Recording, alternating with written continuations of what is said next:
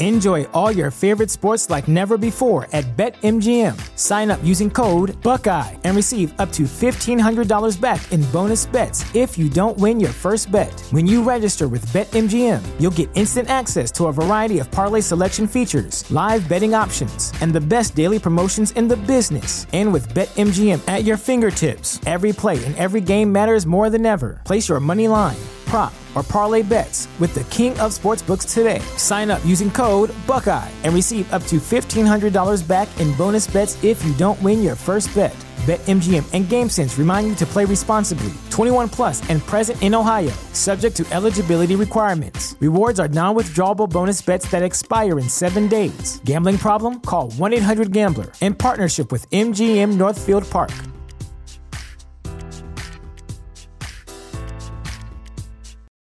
For the ones who work hard to ensure their crew can always go the extra mile, and the ones who get in early so everyone can go home on time, there's Grainger, offering professional grade supplies backed by product experts so you can quickly and easily find what you need. Plus, you can count on access to a committed team ready to go the extra mile for you. Call, clickgranger.com, or just stop by. Grainger, for the ones who get it done. Hello, hello, hello, and welcome to another edition of the Niner Noise podcast, part of the Fansided Podcast Network. My name is Robert Morrison, a contributor at NinerNoise.com, and back with me, the one, the only, Mr. Akshaz Divadwila. Akshaz, good to have you back. How you doing, man? Doing good. Um, excited for the holidays and relaxing. Not really sure how to feel about last week. I don't really know what happened, honestly. I don't think I've actually processed it. But yeah, I I have thoughts, I guess. That's basically how I describe where I'm at right now. I have thoughts about things. I, th- I think that's a fair a fair assessment for sure. Um, I think we all have thoughts about things. Um, obviously, uh, talking about the sort of bizarre nature of the 49ers 33-17 victory over the Miami Dolphins uh, yesterday, as we're recording this on Monday night. Um, so, you know, a little over 24 hours ago, the game ended. I guess roughly uh, thereabouts, uh, like 26, 27 hours ago. And man, I, I'm right there with you. It's like, are, are we happy about this? Are we sad about this? Like, there's a lot of different directions that this could go, right? Um, and based on what I've read and heard from things in and around the locker room, that seems to be the consensus with the team too, right? It's just like, like, yeah, we won awesome, like eight and four, first place in the division still. But man, the the overall uh, sense of of uh, doom feels like the wrong word, but just like deflation, I think is probably uh, the way of thinking about it. Obviously, the talking about the the 49ers losing Jimmy Garoppolo uh, for the remainder of the season broke his foot, uh, from what I hear in like several places. Um, if you looked at the this any uh, particular uh, screenshots or videos of the of the injury, it's pretty clear um, why that happened. Like his foot definitely went in directions that it is not supposed to go.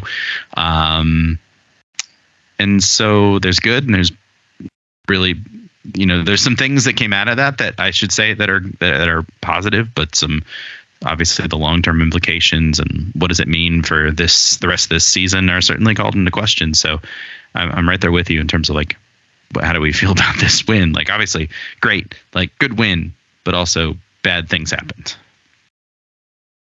Yeah. Um, yeah. No, it's a it's a weird one. The it's so odd because the injury happened so early. You kind of just like when I was watching the game, anyhow, it was just like, oh man, like Brock Purdy's just in there. Right. And I don't know, like I didn't really give it as much time as like last year when Trey Lance. Maybe it's because Purdy is also just like a seventh round pick, and Lance's injury this year already like numbed me to like mm-hmm. just oh a QB's hurt. But last year when Garoppolo got like injured slash benched against the Seahawks and Lance came in, that was a big deal to me. I was like, oh wow, like I cared this time it was just like, oh, there's a quarterback. Are we going to win? Who knows? Number three. And then we get like after the fact, and the Niners rule him out for the year really quickly. Yeah, apparently it happened at halftime. Yeah, he left the stadium, I think, in the third quarter. Yep. So, I mean, first things first, I feel terrible for Jimmy. He, what's it called? Such a weird, like, position for him to be in. And then, mm-hmm. you know, he handled it with class. And he got his opportunity. Again, another unfortunate situation to where he even got, a, like, a place to be the starter. But he was playing really well. Like, set yourself up for life again well. And, right. you know, now, broken foot, they're saying it might not be a list Lisfranc, which would be really good because I know those like foot surgeries and recoveries are like big, big deals. Not to say that like when you break your foot, it's not a big deal, but you know, it's, I mean, someone might throw money at him, but it's basically the same issue as last year. He's coming off an injury. You never know if you're going to get him for a full season. And there's not really a clear market there for him. Mm-hmm. I mean, terrible for him. Then obviously, the 49ers lose their starting quarterback, lucked into having their former starter as their backup, lose him, and oh, now have Brock Purdy as their starter, Josh Johnson back for He's the back, third baby. time as their backup. They have Jacob Eason on the third string, and we are having on December 5th, like December football for a team that is 8 and 4. We're having a legitimate we will have a legitimate conversation as to whether Baker Mayfield just released because he couldn't beat out Sam Darnold or PJ Walker is the quarterback the 49ers need to take him to the promised land. Just I mean I'm a little numb to it now. Yeah. After like when 2014, I guess way back, kind of eight years or so, happened, and I just saw every single player I like go down with injuries. I was like, you know what? Okay, that kind of like set my expectations for injuries, and now it's like I don't like feel devastated. Right. But this is absurd. It is. Yeah. And yeah, I mean, I don't know they this defense is legitimately Super Bowl caliber, and I think absent, I think in theory, if they could get to the Super Bowl and it isn't Kansas City they're going up against, they could win it. Just like even if like Brock Purdy is starting or whatnot, they're they're that yeah. good. I don't think yeah. there's a single team in the league other than Kansas City where you're like, okay, that offense that that will be like a tough battle. Everyone else, I feel pretty confident, but who knows? You know. And, and even the Chiefs got taken care of by the Bengals yesterday. They can't seem to figure them out. So who knows oh, what's man. going on? Um, yeah, I'm, I'm, I'm, yeah, I'm right there with you. And and some of this stuff is so weird. It's just like this team can't catch a break at the the like everything else you know the injuries are just part of the game and you know we talked about Elijah Mitchell last time and like how a what a bad break he got where he he hurts his MCL on one knee in week one, comes back two weeks later, does it to the other knee. It's just like, oh, what a break. But like to lose a player at, at, at the, the most important position, probably in all, all of sports, right? Um, and to keep losing it, like you thought you had it set up and it didn't go. You only got a game and a quarter out of that, and then you're like, all right, cool, but at least we have a probably the best backup situation in the whole the NFL, and you got whatever how many games out of that? Like nine or ten out of games out of that. And it's just like okay well nope can't have that either. It's just like i mean part of this is like this is the reason or one of the reasons that they decided to make the move uh, for Trey Lance in the first place is not that they didn't think that Jimmy Garoppolo wasn't a decent enough player uh, in their system to get the job done. It's that he has shown he's not capable of finishing a, finishing a season, right? Um, and you know, as you said, that's kind of proof for of this yet again. And the timing is absolutely horrible, like you were saying too. It's just like because he's I, I, mean, there were the reports coming out this week, like, oh, you know, both teams are in, both sides are interested in maybe Garoppolo returning for next year. What he's what they're not going to pay him backup money. Um, and he's not going to take it backup money at this point, right? Like they got to pay other guys. They can't be worrying about their backup quarterback situation and trying to keep Jimmy Garoppolo around because they like him. Like uh, he's going somewhere else next year, like without a doubt. Um, and this injury is probably not a long term enough thing where he'll take like a really cheap deal to come back with the team.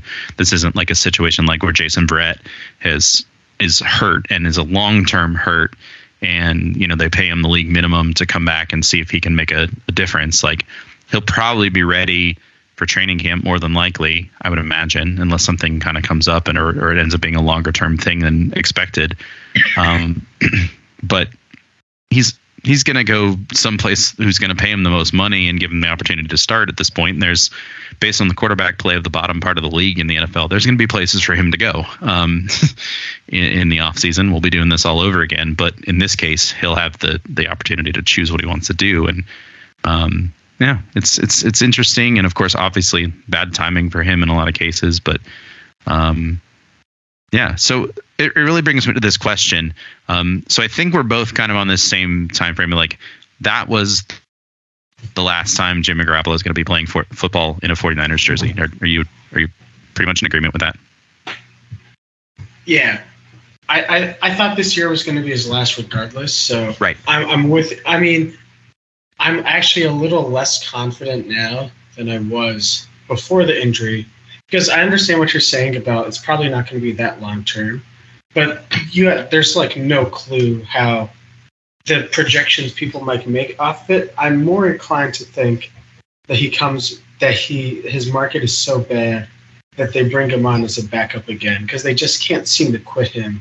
and he can't seem to quit the 49ers, but yeah, for I put it like 95% he's gone. 5% he's back. Right. Um, well, okay, so let's let's go with the with the ninety five percent then. Um, so what do you think? What what is Garoppolo's legacy as a 49ers quarterback? I know we're going to have this conversation probably like hundred times over the offseason, um, especially if he is in, in fact gone. But what what do you think? What are the what are the things that's that you're going to stick out to to you for as far as his tenure here? I mean, so the first thing is just he reinvigorated the team. And whether that was him or that was like an inevitability with the way Shanahan was building it, I don't really know. All I know is that five game winning streak at the end of 2017 was a big deal. Even though it, he might not have been playing all too well, he was playing well enough to where people cared again. And then when he got healthy again, they went to the Super Bowl. Then when he got healthy again, they went to the NFC Championship game. So I'm, I'm just going to remember this, like the energy coming back to the 49ers. But that goes hand in hand with I'm just, I'm going to remember up 10 in the Super Bowl, up 10 in the NFC Championship game. He's a major part of why those leads didn't like stay leads. And that'll be like the thing. I think we have a tendency like in the moment for the first like couple years, I'm just always going to be like, he was a good quarterback, but you know, a little more at the right time, and we are talking about two Super Bowls maybe. Mm-hmm. But I think in the same ways, a lot of people really remember Alex Smith now, less so for the like six, seven years of mediocrity, but instead for like the catch three in 2011. And a lot of people hopefully remember Colin Kaepernick tenure as the 49ers for those monumental like play games in the playoffs. I think over time we'll kind of forget the warts of Garoppolo's game and just remember the fact that you know he brought life back to a franchise that was in an incredible rut, just in all of like facets of the field, and whoever like is the reason it happened, I don't really care. All I know is that he won, they won, and winning is fun. I, well said. Um, yeah, I'm right there with you for the most part. I think a lot of what his legacy is going to come down to has a lot to do with um, what does Trey Lance do um, in the sort of time after Garoppolo goes out, right? Um, if Trey Lance is immediately successful and um, you know leads the turns the Niners into perennial contenders every year, and he's here for a decade plus, um, you know, 10, 15 years. Uh, then everybody's going to talk about well, Garoppolo was a nice bridge that got them to Trey Lance, you know, and eventually he was the guy that made them realize well, what we really need is this guy. Um, as opposed to the other guy, right?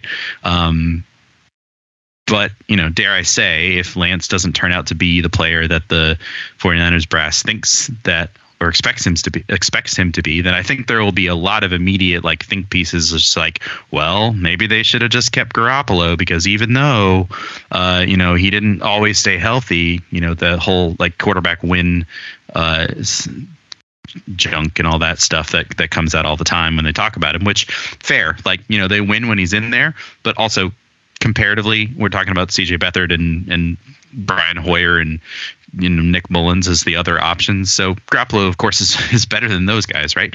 Um, and so it really just comes down to it. Uh, the, I think a lot of what happens in the immediate aftermath of his leaving um, especially under the circumstance which he is now leaving, because the opportunity was certainly there for him to get to another NFC Championship game, get to another Super Bowl, maybe win the Super Bowl, and then we start getting into this. Okay, now what do you do? But the fact that it just sort of hit this like womp womp sort of ending, like he broke his foot, his season's over, he's probably done, he's more than likely not coming back. It's really going to come down to what do the Niners do after this, and if if Lance is successful, everybody's going to kind of forget about Garoppolo because if, especially if Lance like wins a Super Bowl in the first couple of years, and it's be like, well, he did the thing. That's exactly why they drafted him because he was able to stay on the field and he won him a championship in a way that that Garoppolo never could. And I think that will affect the way that people talk about him in a lot of ways. That's a good point. I think I agree. I think you know, not a lot of people remember per se Alex Smith's tenure in Kansas City because Patrick Mahomes came in and boom, like mm-hmm. he's the best quarterback the league has seen in a in a pretty long while. And I think it's it could be the same thing here.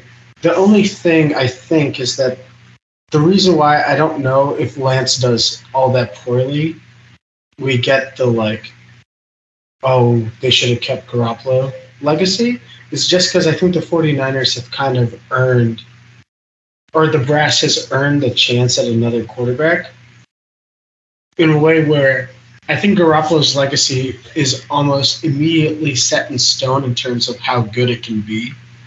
Just because, unless like Kyle Shanahan and John Lynch are like physically incapable of finding good quarterbacks, they're d- probably going to get another shot at one and uh, if it hits eventually, some way or the other, they'll just be like, I think at best we remember Garoppolo as the guy who like kind of spurred on the Shanahan dynasty.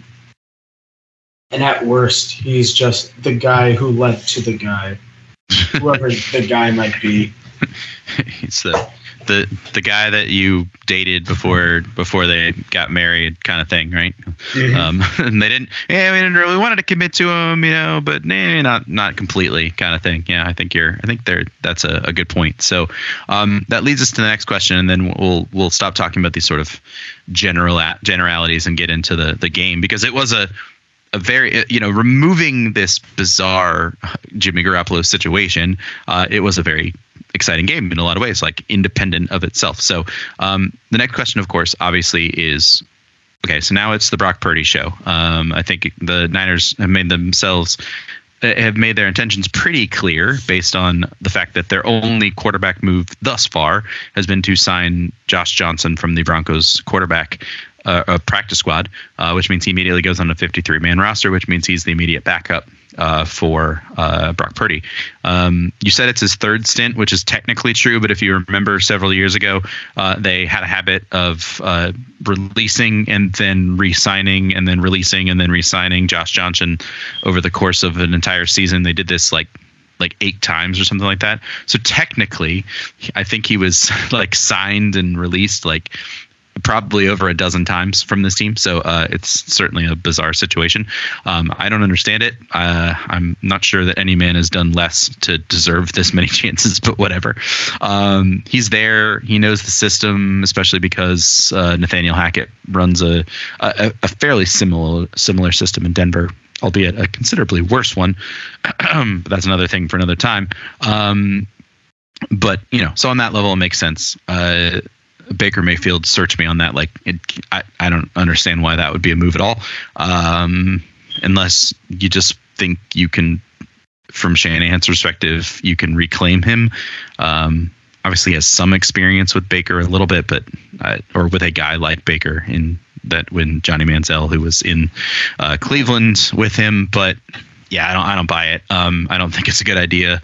Uh, I don't know if financially it even makes sense. I'm not really sure how that works out. Um, but so long question to get to this. Can Brock Purdy do enough? Because what, what do we got? Five games left? Six games left? Five. Five, right? Um, I can't do math. They're eight and four, so that's twelve. So five games left. Um, five games left. Uh, can he do enough to like get him into the playoffs? Because I think what do they got to win? Like two more games probably, and that will that might be good enough, um, depending on what Seattle does. Obviously, they won yesterday, uh, so they got to keep pace. Probably beating Seattle would be one of the ones that you would want to make sure that you get. I, I don't know. Like this is obviously a larger scale question, but can he do enough to get them into the playoffs and that's sort of the first step. And then obviously the question of whether or not they can do anything once they get there. But um, i don't know. Like what did you see from him yesterday that gives you hope or gives you concern or whatever? I think i'll go for can he get them into the playoffs?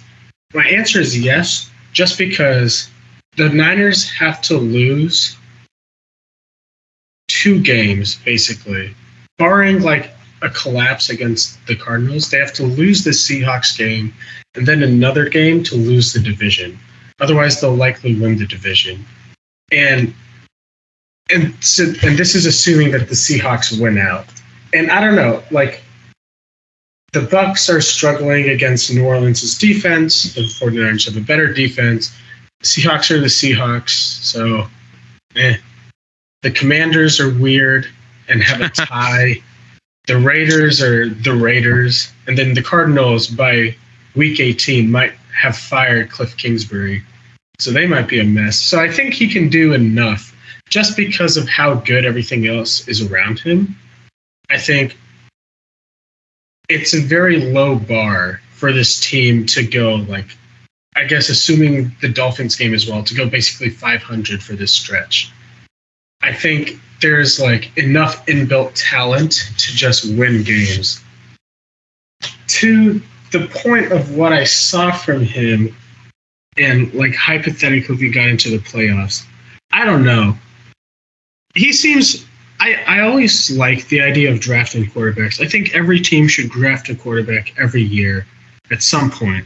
Doesn't matter if you have one in already because quarterbacks are one of those guys. If you hit on a guy, it's way more valuable than like any other like draft pick you've made.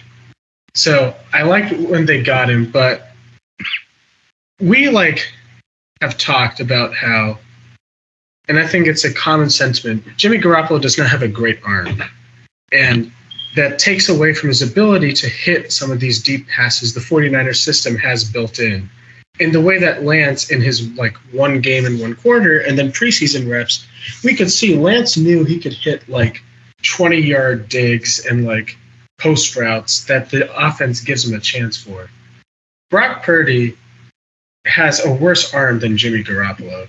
And yeah. that's not and uh, you know, there's more to being a quarterback than just being able to throw it far. But sometimes all there is to being a quarterback is being able to throw it far.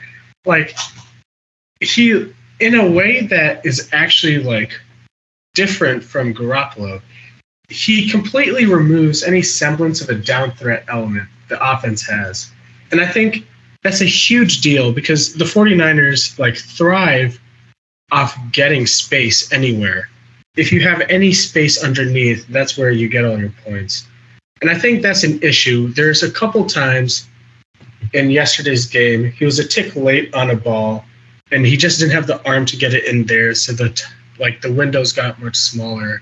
I think the other thing I saw, which was both good and bad, is that, you know, he was able to escape the pocket, which was good, but he likes to escape the pocket quickly, like early, like Russell Wilson level early. And and going the and going the wrong way most of the time. Mm-hmm. I mean, he's a rookie, and I think people like, oh, you know, four years in college, Mister like football in Arizona, super super experience. This is all true, but let's not. He's like he's a seventh round rookie there are going to be things that confuse him. There are going to be things that are like hard for him to understand, and there's always going to be the natural propensity to escape the pocket that Lance was getting better at. That Garoppolo had has always been like good at to his detriment. Was getting better at like mixing it up.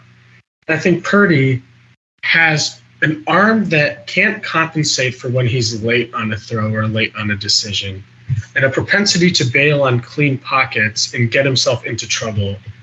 And a weird habit, it looks like, of not holding the ball very tightly when he is bailing from the pocket. These are all these are all like scary because yeah. these are all like things that he they all lead to turnovers. And that's the one thing he can't do any other thing. I don't care if he misses like 50% of his passes, there's an open receiver every play. Because honestly, that's what we've been seeing from 49ers football since Kyle Shanahan got over here. And they still have a winning record. So you can live with that. You can't live with the two, three interceptions. Yeah. There's been a lot of comparison to Nick Mullens, and that's a really good comparison. Because Nick Mullens could sling the ball given his like physical abilities pretty well. But like any backup quarterback, at a certain point, he just wasn't like good enough to compensate for his physical limitations. And some of these throws were becoming interceptions. And I can't remember which game it was. I think it was against the Eagles, I want to say, in 2020. But I might be wrong. He had the most brutal game I think I'd seen a quarterback have. And he single handed, or was it the Cardinals? I don't know he took the Niners out of playoff contention basically, just because of that. Mm-hmm. And yeah, yeah. I'm optimistic Purdy won't do that, but he's a seventh round rookie. There's no yeah. the expectation will be that he will do that, and he will do that a lot. And it's just about do they survive his mistakes? Because you know Garoppolo hasn't been making a lot of mistakes, and they've been able to win because of that. Yeah, yeah, I think that's all. That's all right. I think the the the comparison with Nick Mullens falls apart a little bit in that Purdy is, you know, a four-year starter at a slightly higher level. Obviously, it's Division One in both cases. I think with both with both of them, but uh, you know, Purdy was playing at, at, Iowa State, which is a, a, little bit of a of a more um, competitive situation than was it Southern Missouri or wherever uh, Nick Mullens went. Um, but uh, it, a little bit of a different situation. Um, and you know the, the the thing about his arm strength is certainly problematic. There was certainly there was a, couple of times when I turned and look. I was watching the game with my dad, and I go, his arm is not got it got the juice. But then every once in a while, there were a couple of throws in there, like the one to to Kittle when he was getting demolished as he made the throw in the middle of the field that was right on point. The one to Deebo where it was where it was one of the it was the classic oh no what are you doing and then all of a sudden Deebo had the ball in his hands and it was first down. Um, so he made some throws. I think you're right in noting that the the deep part of the field and you know the outside the numbers area is probably not happening for him. Um, and I I, th- I think you re- I think Shanahan well I, I, know Shanahan knows that because you could see that he was getting him on the move, and uh, Purdy was very specific about like trying to find get himself closer to, to where the the player that he was trying to get the ball to. You know, you think about the um, you know a couple of plays that he made uh, to to some of his uh, early on where he's he's rolling out to the side that he's throwing the ball. And you know, on some levels, that's smart. Like you know know what you can and cannot do. And he seems like a you know a smart kid who who, knows those things. As you say, he's going to make some mistakes, um, but the hope is that he minimizes those and puts them in in in in the right position, right? Like you think about the one interception he had uh, against the Dolphins, it, it wasn't that big of a deal, right? It's fourth down. It's basically a short punt. You know, the Dolphins didn't get the ball in, in great field position because of it. Was it a great throw? No. Was it a great read? Absolutely not, because if you watch the play, McCaffrey was open. Like, I mean, he didn't have a lot of time to make a throw because the Dolphins were coming after him. But if he waits like half a tick more and he looks straight down the middle, McCaffrey is just standing there and it's first down, and he probably runs a long way. Um, so some of that is learning, some of that's just minimizing mistakes and making the right decisions. So I'm right there with you. I think because of the position that the Niners are in, you know, they have the game up on Seattle, but they also have the tiebreaker. and if you know if all they do is let's say all they can do is beat Seattle, beat Arizona, and that, if that's it, they might be okay, right? Um, if they can beat Seattle, beat Arizona, and win one other game, then they're probably coast. They're probably really in really good shape. So, as you say, it's a it's not going to take a lot. They could finish under. They could finish the year under 500 for the for the last chunk of games and and they won't they won't exactly be flying into the playoffs, but they'll be probably hosting the playoff game in the divisional round. So uh, not the way that we thought this was going to go. Um, and I certainly don't expect that the Super Bowl is coming at the end of this thing. But I think if he can keep it afloat and put them in a good position, then they might be able to make a, a little bit of noise. I don't know. It'll be interesting to see because this team has shown that when their defense is at its at its peak, they don't necessarily need like the highest level of quarterback play. I was reading things like that over over Twitter last night and into this morning, where it's just like this might be the team in the NFL that's least dependent on high level quarterback play in the entire NFL, um, and that requires it the least. Um, and so, if they get high level quarterback play, then it's like you know a cherry on top of everything else. Um, and if this defense continues to play like it is, who knows? Maybe we and we talked about this at the beginning of the year, right? all this but it, it, was different. It was like all they have to do is score 16 points a game or whatever and they can win. Maybe they maybe that's now it's like okay all you have to do like is win 60 is score like three touchdowns two touchdowns and a field goal and you you win you'll probably win most of your games. And if you think that they can do that then you might be all right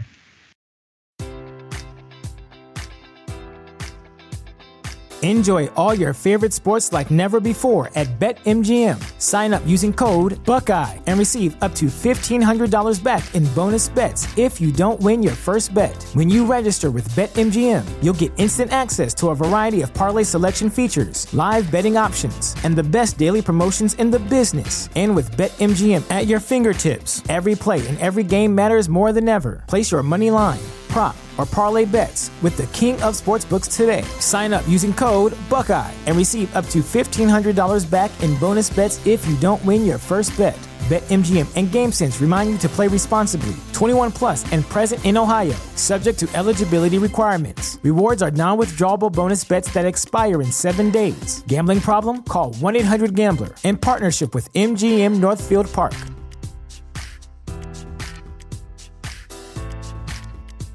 Support for this podcast and the following message come from Corient Corient provides wealth management services centered around you. They focus on exceeding your expectations and simplifying your life. Corient has been helping high achievers just like you enjoy their lives more fully, preserve their wealth, and provide for the people, causes, and communities they care about. As one of the largest integrated fee only registered investment advisors in the U.S., Corient has deeply experienced teams in 23 strategic locations. Corient has extensive knowledge spanning the full spectrum of planning planning, investing, lending, and money management disciplines. Leverage Corient's exclusive network of experts to craft custom solutions designed to help you reach your financial goals, no matter how complex they may be. Real wealth requires real solutions. For more information, connect with a wealth advisor today at corient.com. That's C O R I E N T.com. Corient.com.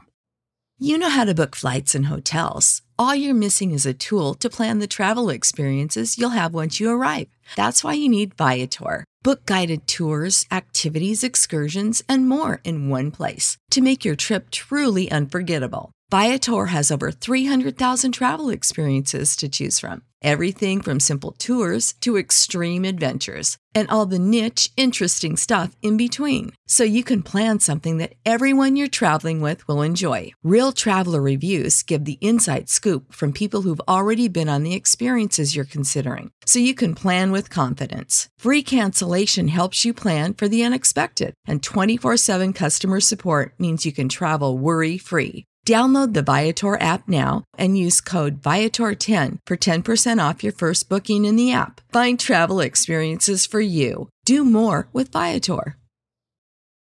Yeah, I agree. I think I agree with how there was those couple of throws where it looked like Purdy was on. And I think this is a quote from Kyle Shanahan, so I can totally say this on the podcast. He got he's Yeah, got got some balls. yep. That I mean, his throw to McCaffrey before the touchdown to McCaffrey, that was insane. I was I thought for sure that was the dumbest throw he could have made, and he darted that thing in. So you know, I think he, he's one of those guys where he knows his limitations, but then he also doesn't. And sometimes you want that. You want the guy who thinks he can make every throw. Can he? No, but you know, who knows? And Yeah. to your point about the defense, I agree. I think, and as we get into like the Dolphins game more specifically, we can kind of see what the 49ers prototypical game plan will be with Purdy. Obviously, a full week of first team reps, hopefully, a little more familiarity with everything, the game plan being geared towards him, all those things can help. But, you know, this defense, as long as you don't make it have to defend more than it needs to, and you give it a chance to kind of be in position in the game, like be able to dictate the pace of the game by like being able to rush for, being able to be in long field where they have space to operate. If the defense has that space, they're a menace. And, you know, we'll probably, when we get towards the end of the season, towards the playoffs, talk more about the teams you'll face. But hypothetically, the Niners might face the Giants or the Commanders right now with Purdy. It's a very winnable setup. And then from there, someone like the Vikings, it's a little tougher, but you know, I don't think the I think the floor of teams this team can beat doesn't really change with Brock Purdy. I think the ceiling does, which is why I Right. really hope that like I don't know, something weird happens in the AFC and maybe you hope that the Eagles and Dallas most likely like beat the ever loving hell out of each other. so whenever they you face the next guy, that's a they're basically out of it. Like their Super Bowl was just getting to the NFC Championship or whatever. But who knows? It's gonna be a it's gonna be an interesting interesting next five games. I just Yeah. you know, if you could write a two year story for NFL team on how like absolutely unlucky and just like personally ch- on how challenging it's been to get the quarterback position right, the 49ers would probably be one of your best bets. Rookie QB, third overall pick. You don't play him because you don't think he's ready yet. Your starter gets hurt, so you put him back in. Then your starter comes back, and then afterwards you're like, okay, we're done with you. But then you sign him because there's no like. and then you- the rookie gets hurt, and so then you're like, okay, the backup who was the starter is now the starter, and then he gets hurt. So the guy, your head coach said, yeah, we had the last pick, and you know, I empowered some of my coaches to take a look at quarterbacks. So we thought we might as well take a shot on him. Who knows? now he's starting. All the while, he got a defense with two of maybe the top, at worst, top 10 defensive players in the NFL playing. Oh my God. Yeah, This you is could, why, this make is this why up. I play Madden with no injuries. Because there are enough injuries in real life when it comes to the 49ers. Agreed, agreed. Um, one one final thing on this, and and this actually will I hope will transition us into the co- conversation about the the Dolphins game more specifically. Um, I was listening to Matt Maiocco on the 49ers Talk podcast, and he was talking about he pointed this out, which was very interesting. So what Purdy's been doing over the last you know, ever since Lance went out, and maybe even the whole season, has been running the scout team, right? Um, which means he's running the opposing team's offense to prepare the defense. So, two things about that. One, it means he's going up against the best defense in football every week. Good practice, right? Um, it means pretty much everybody else that you face is going to be worse than the team that you're dealing with in practice on a regular basis. So that's good. Um, two, in this particular case, it probably set him up really well because while he's not spending a lot of time in his own, in, as much time in the Niners playbook as he would be, who are they facing this week?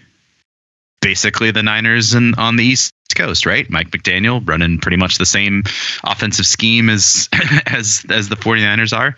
So it probably put him in a particularly good position to to be a little bit more prepared than he might have been if it was another team that was running a different scheme than than the Niners to where, you know, he's focusing on that and being prepared and as you say, he'll get a chance to to really dive in and be specifically prepared for preparing for this week and the game plan and all that stuff. So that'll be a conversation we'll have later in the week. But um, I just thought that was interesting and some good points that were uh, were made there. But all right, so let's uh, let's transition. Let's talk about this this game because as we said, the Niners won. It was 33-14 or 17, sorry. Um, a game that, but in spite of that, the game was still kind of in the balance, like towards the end, right? The Niners were up, what, 23 uh, 17 with not a whole lot of time left, but the Dolphins seemed to be, you know, on their way back. They scored the first touchdown against this Niners defense in the second half in five, six, five games. Um, and it was like, oh, okay, they're only up by six. Like, uh, this is not, not great. Um, and then the defense like really took over, and that was uh, you know ended up scoring a touchdown, and Niners added another field goal later, and uh, made the score look you know a little worse than the game actually was. Although I think it matches up a little better with what the Niners were able to do. Like if you look at the overall stats uh, from the game, I think the final score matches up. Maybe it's a little bit flattering to San Francisco, but in the end, I think it it was not as close a game as as the as a like a if it had been 23-17 i think you look at that and go uh, yeah, I feel like the you know the Niners handled that game a little bit better than than that's than that final score indicates. Um, but uh, let's uh, first any any thoughts about that before we get into the the the good and the bad. I mean, I think it was a great example. I thought of just what makes the 49ers defense so good and what makes the Dolphins offense so good was that the defense basically dominated apart from two plays. And because of those two plays, we had a six point game. Like sometimes you just you mess up, and that's what happens when you got Tyreek Hill running 45 yards down the field. Sometimes you have a coverage bust, and it was an interesting one. I think the stats tell a much closer story than the game felt. And I think it's because the Dolphins were able to get so many chunk yards. I think the stat for me, and we'll get into this with the good and the bad, the 49ers doubled Miami's time of possession. That's like double time of possession, four Miami turnovers to one San Francisco turnover that's one of those things where you tell me those numbers, I think the 49ers win. I don't even check the like anything else. So it was a weird one. I think you can argue. I think there's a lot of argument over whether Tua just had a bad game or if the Niners defense was able to uniquely get to him. We'll probably talk about that too, but yeah. It's a I think no matter what else, it was a good win against a good team that showed that even when things get kind of weird, the Niners are able to like hang in there. And that's one of those things sometimes, you know, this team hasn't been able to do if they don't get to play to their style.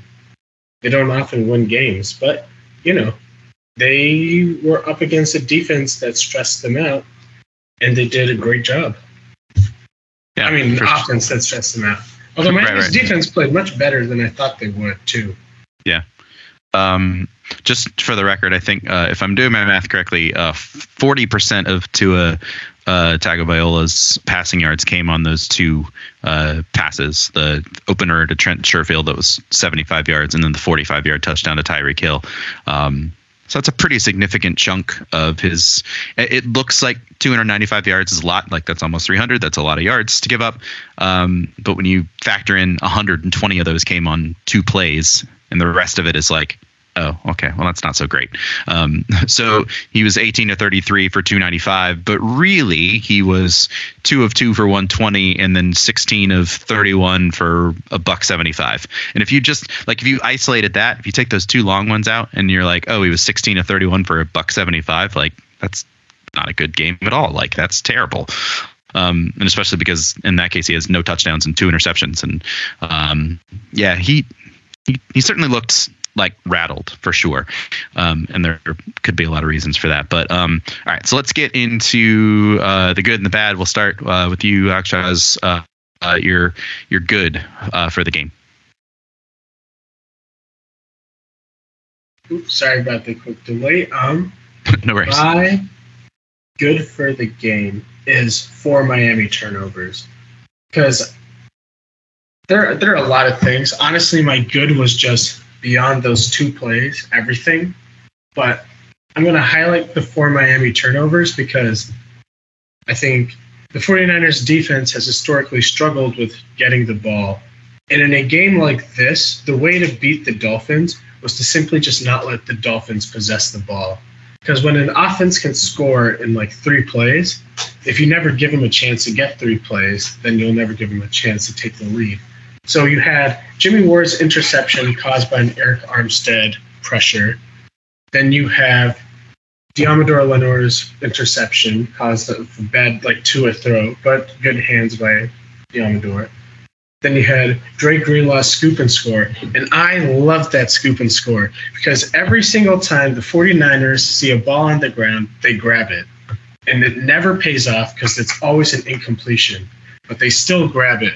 And if you And, and he the- kept running, which was Mhm. even more important. and you just you watch the game and there are three dolphins to that ball and they're just looking at it and the only guy who runs to the ball picks it up and makes sure he goes to the end zone is Dre Greenlaw. And you know, I have my own opinions about Greenlaw in terms of how his hype kind of matches up to his like performance, but one thing you can't take away from him is that he hustles. And that was a terrific hustle play. And I think you know, we talked about, I think, last week, the idea of what does it mean for the 49ers defense to be good? And DeMeco Ryan said, hats to the ball. How many people do you see tackling? How many people do you see engaging? This is like what makes the 49ers defense good in a microcosm. Getting the technical stuff aside and the fact that Fred Warner is probably the best middle linebacker is the best middle linebacker in the NFL. Is probably the only guy in the NFL right now who can like say he's on the level of a Patrick Willis, NaVorro Bowman, Luke Kuechly, and I guess Bobby Wagner, or like Nick Bosa. It's just they hustle. Then obviously Fred Warner's interception at the end that was kind of like a gimme whatever. Skylar Thompson was like, "Here, you want this? I'd give it to you." and then he was trying to score too. They're so aggressive. Even when that's what made the Chiefs loss frustrating is because they lost their bite in that game, and it wasn't clear why or like what happened for them to just like lose their fangs. But they're aggressive. They're so good at what they do. Miami's offense is predicated upon throwing to the middle of the field, and beyond the Trent Sherfield touchdown, that just didn't happen. And you know, that's probably in part because like Tua's struggles in part was because his first look is in the middle of the field, but 54 is right there, staring back at you, probably smiling like demonically, like begging you to throw the ball to him. And then by the time you're, and then Tua's like, oh no, let me like look over here. And by the time you do that, boom, Nick Bosa's in your lap. So I mean, there's, I think I said this on the preview. I could spend an entire hour talking about how good Fred Warner is. So I'm going to stop myself. But I will say the good was that, my oh my, this defense did the one thing they sometimes struggle with, and it completely changed the game. Just being yep. able to get the ball, I think that's the real reason why the Niners were able to win. Yeah, uh, yeah, right there with you. Um, and the the acrobatic uh, nature of Jimmy Ward's interception should not be unmentioned as well. That was pretty impressive. Um, I, I, don't remember who he jumped over, but uh, poor guy. Um, like, imagine just standing there, like, I'm going to catch the football, and then the guy, and this guy just jumps over your head and it's like, no, I think I will take this from you. Uh, that seems unsettling. Uh, you mentioned Nick Bosa. I think it's worth uh, noting uh, him specifically. Uh, three sacks in the game, which uh, takes him from I think third in the NFL in sacks to first uh, in the NFL in sacks. Uh, had an additional uh, uh, two tackles for loss, uh, and then four additional quarterback hits. Not to mention the fumble that he forced on his on the uh, the Greenlaw scoop and score that you mentioned. Um, it, it it's it's it's just out, outstanding work from him. If if he's not like the first name off of your out of your mouth when you talk about defensive player of the year at this point, because remember he also missed a game and a half uh, on top of everything else. Uh, I don't I don't know what you're watching. Like you're just you're just not paying attention to what what he's doing. If if you're just like uh, Micah Parsons, like okay, great, but he's yeah that it's not even I, it, to me it's it's not it's not a discussion. But that's it's a little homerish. I get it, but you know, whatever. Um, um, so that that's definitely worth noting. I think it's also worth noting that Brock Purdy was put into a very tough situation and was actually asked to do a lot. Um, that was the I think the most surprising thing about what they did with him. Uh, they didn't run the ball like a ton. Uh, they they ran the ball 34 times, which is a lot, but they also had the ball uh, towards the end where they were just kind of killing it, and they they ran a lot of run plays. But he threw the ball 37 times. Uh, he dropped back to pass 40 times in the game. Um, that's a lot like especially under those circumstances. You know it wasn't great uh, but he got the job done and um, threw a couple of touchdowns and he's now the first ever mr irrelevant to throw a touchdown pass in the nfl so um, just wanted to highlight brock purdy. You know he did the job. But whether or not he'll be able to continue to do that with tape on him and, and all that kind of stuff will be a conversation for another time. But for now i think it's safe to say that he's worth highlighting in this particular instance yeah, you know, so many things to talk about because it was a really good win. I mean, yeah. you know, it's such a shame when they win. We it's weird and ugly, and then we talk about it. And I know everyone who's listening is like, "Man, they make it sound like it's a loss." But this was one of those games where, if Jimmy Garoppolo didn't get hurt, I would have just spent like just gushing over this defense and likely the offense too. Because I mean it looked like they had Miami in some pretty good spots, but you know, we can't have nice things, I suppose. I guess not. Yeah, that, you, you noted that they had the ball for 40 and a half minutes. What what is that? I mean, I know part of that is by design, right? Miami is trying to go fast and everything, but they just didn't run that many plays. They, they just didn't have the ball. I, I mean, Tua threw the ball 33 times. He was also sacked uh, three times, so you know they ran the ball eight times for 33 yards. They just didn't run that many plays. It just it just wasn't wasn't there. Um, let's see, they had uh, how many offensive plays? Uh, 46. 46 offensive plays to the 49ers 84. 84. that's that's just insane. Um, and then the fact that when they did have the ball, they didn't they just couldn't do anything with it, and this defense was just control in the game, um, like you said. Um, so I, I, I feel pretty confident that we're going to say the same thing for for the bad because there wasn't there's not a really whole lot of bad things to say about this, but I'll, I'll, I'll let you say the thing that we're probably both thinking, and then we can talk about it and and and do that. oh man, now I feel like I got some pressure on me. But well, I might be wrong, but I feel like there's really only one bad thing from this game to really talk about, and but that just might be me. It, I guess eh, so. If I'm wrong, then you that's fine as well. Like if you have a different thing than what I'm thinking, that's totally fine. And I just sound like an idiot. You're not. You're not the one who did it. so I'll make passing mention to the coverage bust on the first play. I think that's bad and bad angles and all that. And then Tyreek Hill's touchdown. I just think the defense was on it except for a couple plays, and that was a little that was bad. So you know, luckily the Niners just were able to take care of business. But sometimes those can like pile on, and you get a whole situation.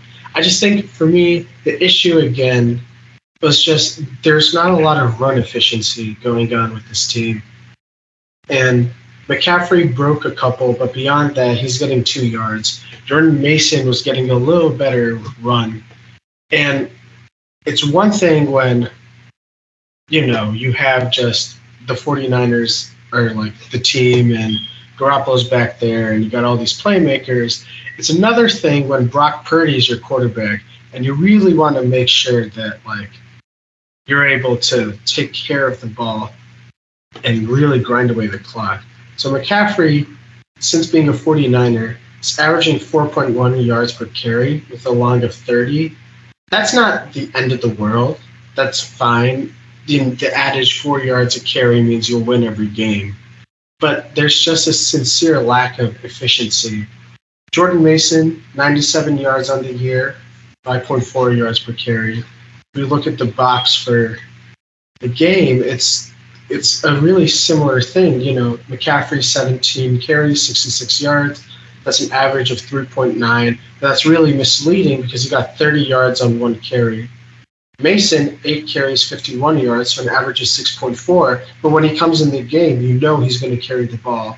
Deebo Samuel has had four carries for five yards with a long of nine. So don't even get me started on how that mathematically works out. well, there was that one run where they almost tackled him for a loss of like 10 and it ended up only being a loss of like four when he mm-hmm. like slipped underneath like four defenders. That was pretty impressive. That was the most impressive like negative three yard run I've ever seen. I got to say. Oh, yeah. I just think, you know, maybe defenses are obviously keying in on the 49ers rushing attack. And that was, we knew that coming into the season. That's why Trey Lance was such a big piece, was because Shanahan had him not only to like be a star quarterback, but also just like manipulate defenses in the rushing game. But there just needs to be more efficiency. And I don't know where you get it. I don't know how it comes now that Brock Purdy is your quarterback and there really is no vertical threat anymore to your offense. I don't know how you manufacture it, but they got to figure it out somehow because 3.6 yards per carry, even with 121 rushing yards, that's just that's not good enough. Yeah. Most of the time, and I don't know if you want your game plan to be let Brock Purdy throw the ball 37 times for 210 yards. Because against the Dolphins, it worked. But come playoff times, and we're in like Philadelphia or Dallas is visiting, that might not be the that's not might not be the way that gets you past some really really good defenses.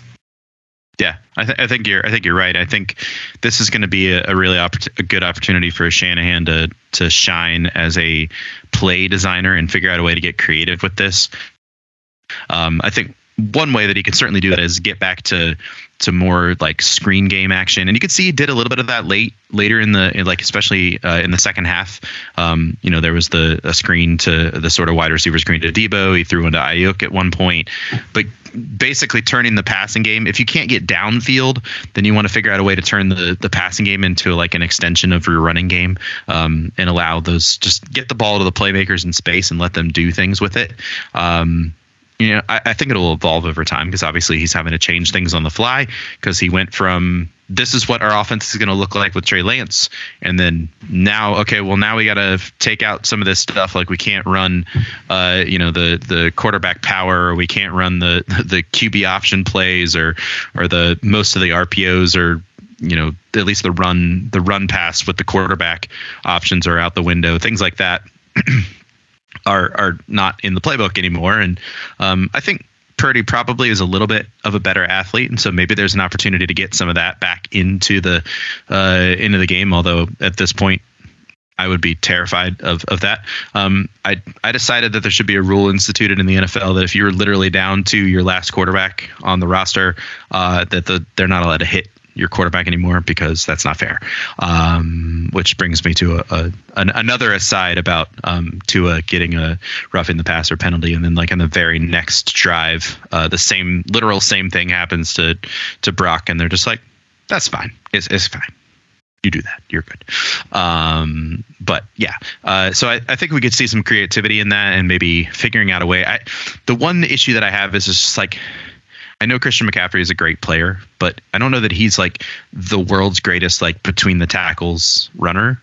Um, I don't think that's his skill set. I think it's more like get him into space. Uh, so figuring out ways to get him out on the edges as opposed to um, in between the tackles. Like Jordan Mason clearly excels in that area. Let him do that. And I, I know that again that tips your hand a little bit but and you got to find ways to mix it up a little bit but using them not so extensively in exactly the same way might help so that might be something there but um my my my bad was just going to be you know we lost a second starting quarterback. Like, what are the odds of that um, in one season? Um, I, although I guess it did happen in 2020 because we went through three starting quarterbacks in that that season as well. Um, that was fun. Uh, hopefully, we won't to do that again uh, very soon. So that's that's all I have on that. So hooray, more art players. It's the worst. Yeah, you know what? that when you when you put it like that, that is really that is the main bad from the game. Oh man, this is a. Uh... We won. How? What? Like they won. this is the worst. I hate this so much this team is anti-joy. It's joy, I don't think I'm convinced they're just anti-joy. You win a I don't think... you win a game. There's some obvious issue. Beat a team. You only score 13 points. Beat the Dolphins. We're supposed to be one of the real like best teams in the NFL. Boom, starting quarterbacks after the year. Mm-hmm. Now it feels like everything's. Just, oh man. Meanwhile, just season. Meanwhile, Tampa Bay is, has three points with uh, uh, three and a half, just a little over three minutes to play. Uh, I believe if they only score three points, this would be their second time just scoring three points in, in the game in a game this year. Um, so there we go.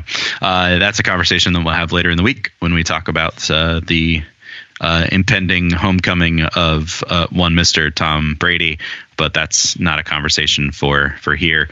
Um, this this, as we predicted, has been an quite uh, extensive and exciting uh, conversation to have. Uh, we were we were chatting back and forth uh, immediately after the after the game yesterday, and we're like, "Oh, there will not be a lack of talking points on this one," and I think that has uh, certainly uh, been true. So, Akshay, has any final words before we wrap this thing up for today?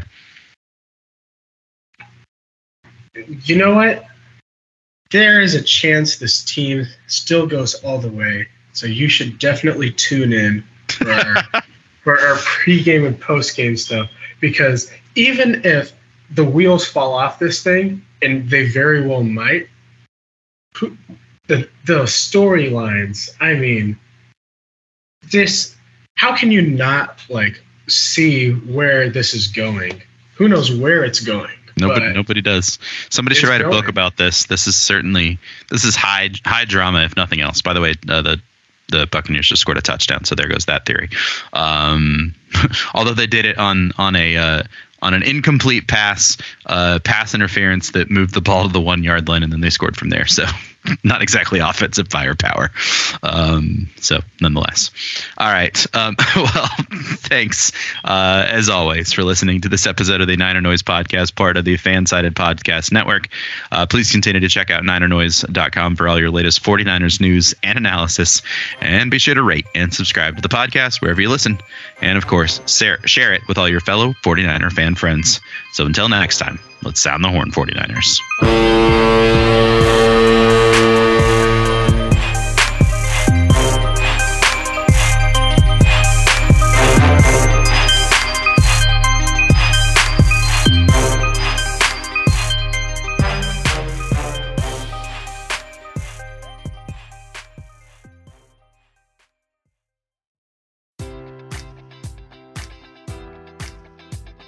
Enjoy all your favorite sports like never before at BetMGM. Sign up using code Buckeye and receive up to $1,500 back in bonus bets if you don't win your first bet. When you register with BetMGM, you'll get instant access to a variety of parlay selection features, live betting options, and the best daily promotions in the business. And with BetMGM at your fingertips, every play and every game matters more than ever. Place your money line, prop, or parlay bets with the king of sportsbooks today. Sign up using code Buckeye and receive up to $1,500 back in bonus bets if you don't win your first bet. BetMGM and GameSense remind you to play responsibly. 21 plus and present in Ohio, subject to eligibility requirements. Rewards are non withdrawable bonus bets that expire in seven days. Gambling problem? Call 1 800 Gambler in partnership with MGM Northfield Park.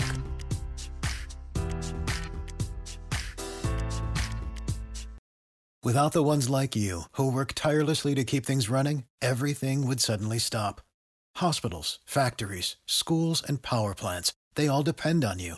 No matter the weather, emergency, or time of day, you're the ones who get it done. At Grainger, we're here for you with professional grade industrial supplies. Count on real time product availability and fast delivery. Call clickgrainger.com or just stop by. Grainger for the ones who get it done.